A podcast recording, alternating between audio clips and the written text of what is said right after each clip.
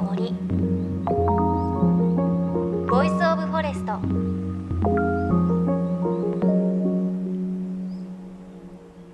おはようございます。高橋万里恵です。今日はメッセージからご紹介します。ラジオネーム親父さん40代男性会社員の方。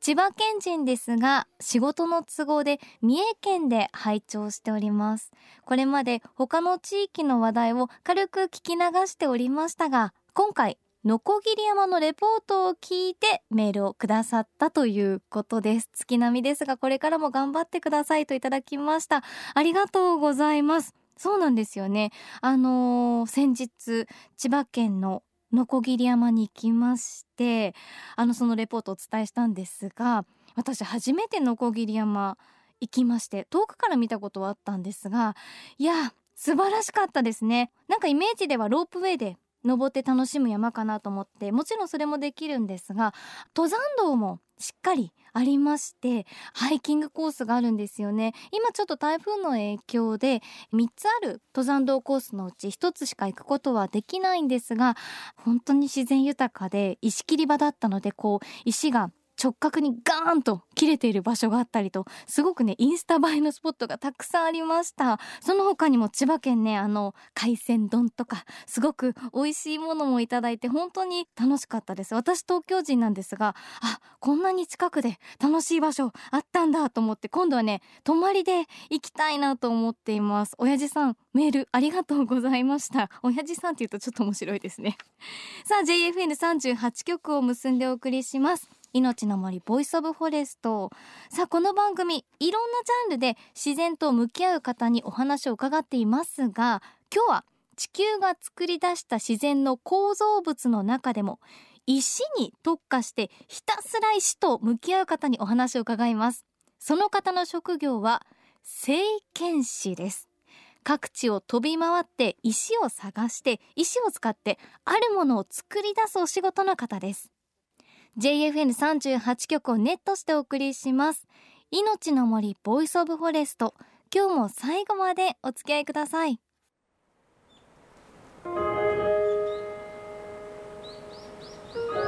命の森。Voice of Forest。命の森 Voice of Forest 高橋万里恵がお送りしています。さあスタジオにお迎えしたのは製硯師の青柳貴史さんです。青柳さんよろしくお願いします。お願いいたします。お願いします。まずはですね青柳さんのお仕事はどういったものなのかここから伺いたいと思うんですが、はい。うん、東京の浅草で80年続く書道用具専門店の4代目ということなんですが、まあ、製造の製に硯に師匠の師と書いて聖剣士と。まずこのお仕事聖剣士っていうのを私初めて聞いたんですがどういったものなんでしょうか？えー、っと聖剣士はあの一般的な硯職人さんと一つ違う点があって、はい、えー、作っている工房硯を作っている場所の、えー、近くに硯職人さんは石の山を持っていますよね。えー、えー、産地の石を使ってそこの伝統工芸として職人さんとしてやられてますけれど、はい、浅草には石も山もないのでそうですね。僕はあの日本のどこでもそうですし、ええ、中国のいろんな産地の山にお邪魔してさまざまな石を使って硯を作っているのでなので作るだけではなくて石を山からいただきに行くまああのいわばシェフのようなものですね、え、料理を振る舞うために必要な材料素材をいただきに行くという。美味しいものを取りに行くというか、ね、素材をいただきに行くということをしているというものですね、ハンターみたいな感じがしますね。石ハンターみたいな。結局、はい、バイヤーの方のところに石を買いに行ったとします、うん、そうするとねこれは浙江省の石だよとか、えー、そういった場所から取れた石だよ。何年前の石だよっていうこと言われるんですね、うん、でも本当にそこから取れてるのかどうかで分かんないじゃないですか。うん確かに。そこは見てないんですもんね。そうなんですね、えー、でいつしかその素材が取れてる場所を自分でちゃんと見たいと思うようになってちょうど30代頭ぐらいからだったと思うんですけれど、その頃から中国日本あっちこっちに自分の足で行くようにしてそしてその石が育った山だったりすずりの石が育った山っていうのは基本的にはすずりの産業が成り立ってるので、村人たちやそこの住人の方の、えー、文化を自分の足で足を運んで、えー、呼吸で感じて耳でその言葉を聞いてそしてあの衣食住を多少共にすることで石の情報だけではなくてそこの産地の情報も自分の体の中にインプットできるような気がしてそれであの日本中国いろんなところに足を運ぶようになったんです。えー、そうかじゃあねもう聞いた情報だけじゃなくて自分の目で見て確かめたいって思うようになった。そうですね。あの先日私も青柳さんの個展を見に行かせていただいてありがとうございます。青柳さんがねこう制作されたすずりがたくさんこう展示されていて、はい、まず驚いたのが、すずりってこんなにオーラがあるんだというか見ていてあなんかすずりっていうより美術品というか一つの作品で一つ一つ色も違うし形も違うっていうことにすごく驚いたんですが、ね、もちろん道具ではあると思うんですがやっぱり同時に美術品っていう面もあるんですか？墨をするための道具です、はい、なので墨が擦れる構造を作ってあげるのは一番なんですけれど、うん、えー、僕らがすずりをお作りする時には大事にしているのはすずりというものが発祥してから2000年以上経ってます、はい、中国で発祥したのは紀元前ですね。で石製のもので今の形の元祖になったものが出来上がったのはだいたい1500年前から。その形を作った時の当時の中国の作権形。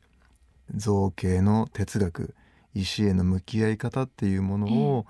僕なりに研究していった結果、はい、やはり石の妙理すずりの妙理として墨をすることができることは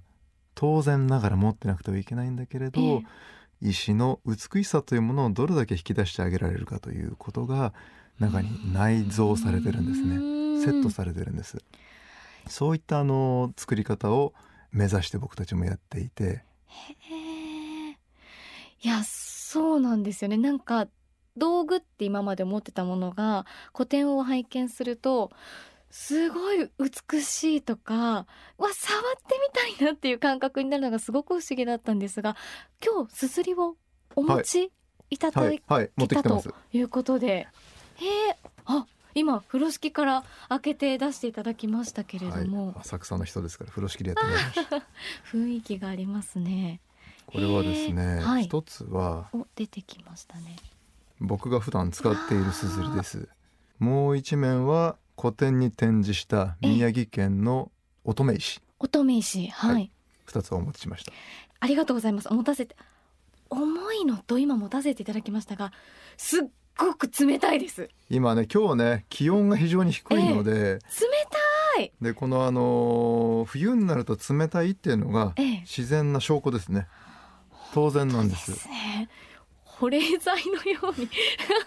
冷たいですけどあの普段使っていらっしゃるのが多分皆さんすずりって聞いて今黒いものを持ってきてるだろうなって多分思ってらっしゃると思うんですがそんなことはなくて石の色グレーっぽい色をしていてでちょっと艶がかってるようであの見た時にデコボコしてるんだろうなっていう、うん、ちょっとこうなみなみになってるっていうか岩のゴツゴツ感があるだろうなと思って、触ってみるとツヤツヤツルツルなんですよ。そうなんですね。これが自然の持っている美しさですね、いつも使っていらっしゃるんですね。この石はね、えー、石膏礁の石なんですけれど、はい、えー、九十石っていう石なんですね、はい、時の皇帝が使っていた石と同じものです。でそれを石の調査に当時20代の時に行った時に、はい、石を取っていた鉱脈が知りたくて、はい、でもすでにも埋まってしまってるんです。埋められてしまっていて見れないんですけれど、えー、そのヒントっていうものが当時石を取った時に端材を川に捨てたんです、うんうん、川の底をほじくれば出てくるだろうと思って川に潜ってそれで取ってきたんです。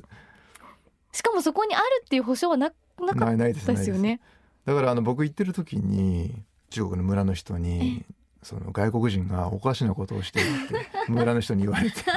川潜ってるぞと。石取ってるぞって、えー、ペットボトルをこうやって切って目に当てて、えー、なんかこれ見ながら 子供がよくね使うような。そうそうそう。えー、それで僕撮ったんです。これ裏面見ていただくと分かります。よ川で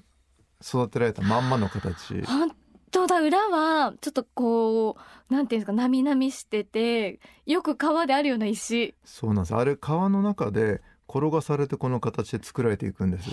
なのであの採石した当時はもっとゴツゴツとした、えー、えー、岩肌むき出しの形だったはずなんですね。これが川の中で転がってこういう風になる。しかもあの数百年の間で育った形なんですね。20センチ弱ぐらいですかね、ね、縦はね。で横がまあ10センチ弱ぐらい、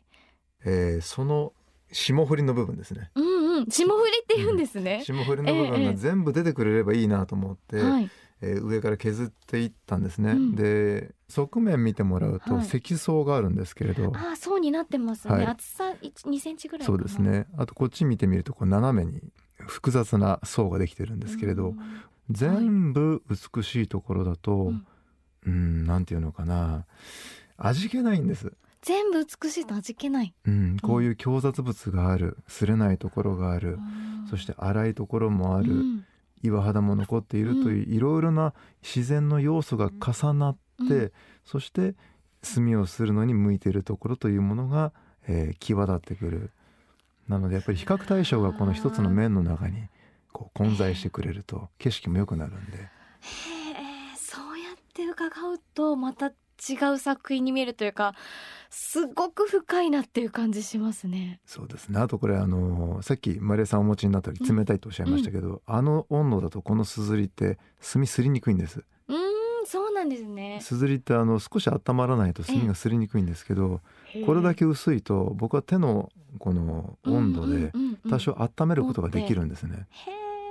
で室温程度まで温まってくれると、すごくとろんと炭を下ろしてくれるので。面白いですね。キンキンに冷えてると本当炭となかなか降りないんですよ、今ね青柳さんが持ってらっしゃったらちょっと暖かくなってきました。いや私がねまだまだお話聞きたいんですけれども、はい、どんなこう冒険があってどう採石をされてきたのかお伺いしたいので、うん、その話は来週またお聞かせいただければと思います、はい、よろしくお願いします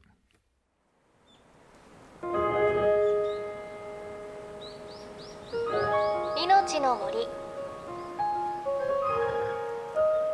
ボイスオブフォレスト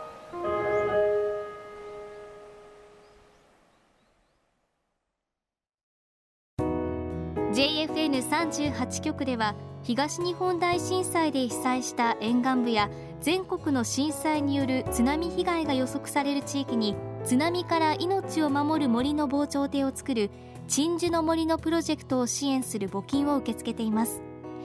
この命を守る森づくりに取り組んでいる AIG 損保は中小企業のリスクにフォーカスした損害保険のラインナップビジネスガードを法人会納税協会会員の皆様に提供しています。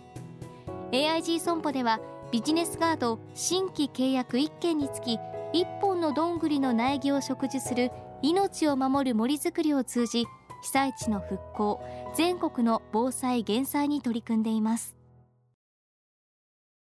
命の森 Voice of Forest。今日は東京浅草の書道用具専門店宝研堂の4代目で製硯師の青柳貴史さんにお話伺いました。いやすごく面白かったですね。正直すずりとか石のお話だったのでちょっとこうマニアックな話かななんて思っていたんですがもちろんマニアックなんですがあのね目をねキラキラしながらお話ししてくださって私もどんどん引き込まれていって青柳さんが見せてくださったすずりを見るとあまりに美しくてこう触ってみたくて本当にこう石にね見せられる感覚っていうのがねすごくよくわかりました。で青柳さんお話の中で すずりの石を取るために、ね、川を潜ったとかおっしゃってましたが石川にあるだけじゃなくてもちろん山肌にもあるので石を取るためにロッククライミングも できるようになったという方でねすっごくね面白いですよね青柳さん。本当にこうね石ハンターというか美味しいものを取るためには全力を尽くしていらっしゃるんだなという感じがしました。であの番組のブログに青柳さんが持ってきてくださった中国浙江省でその川に潜って取った石のすずりをアップしています。すっごく綺麗なのでぜひ見ていただきたいです。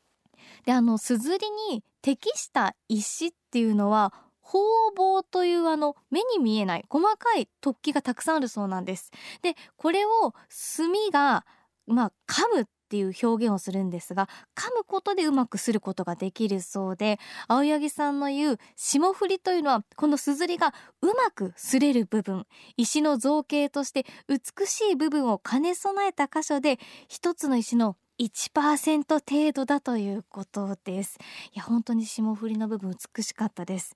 ということで来週もまだまだ青柳さんのお話続きをお届けしていきます。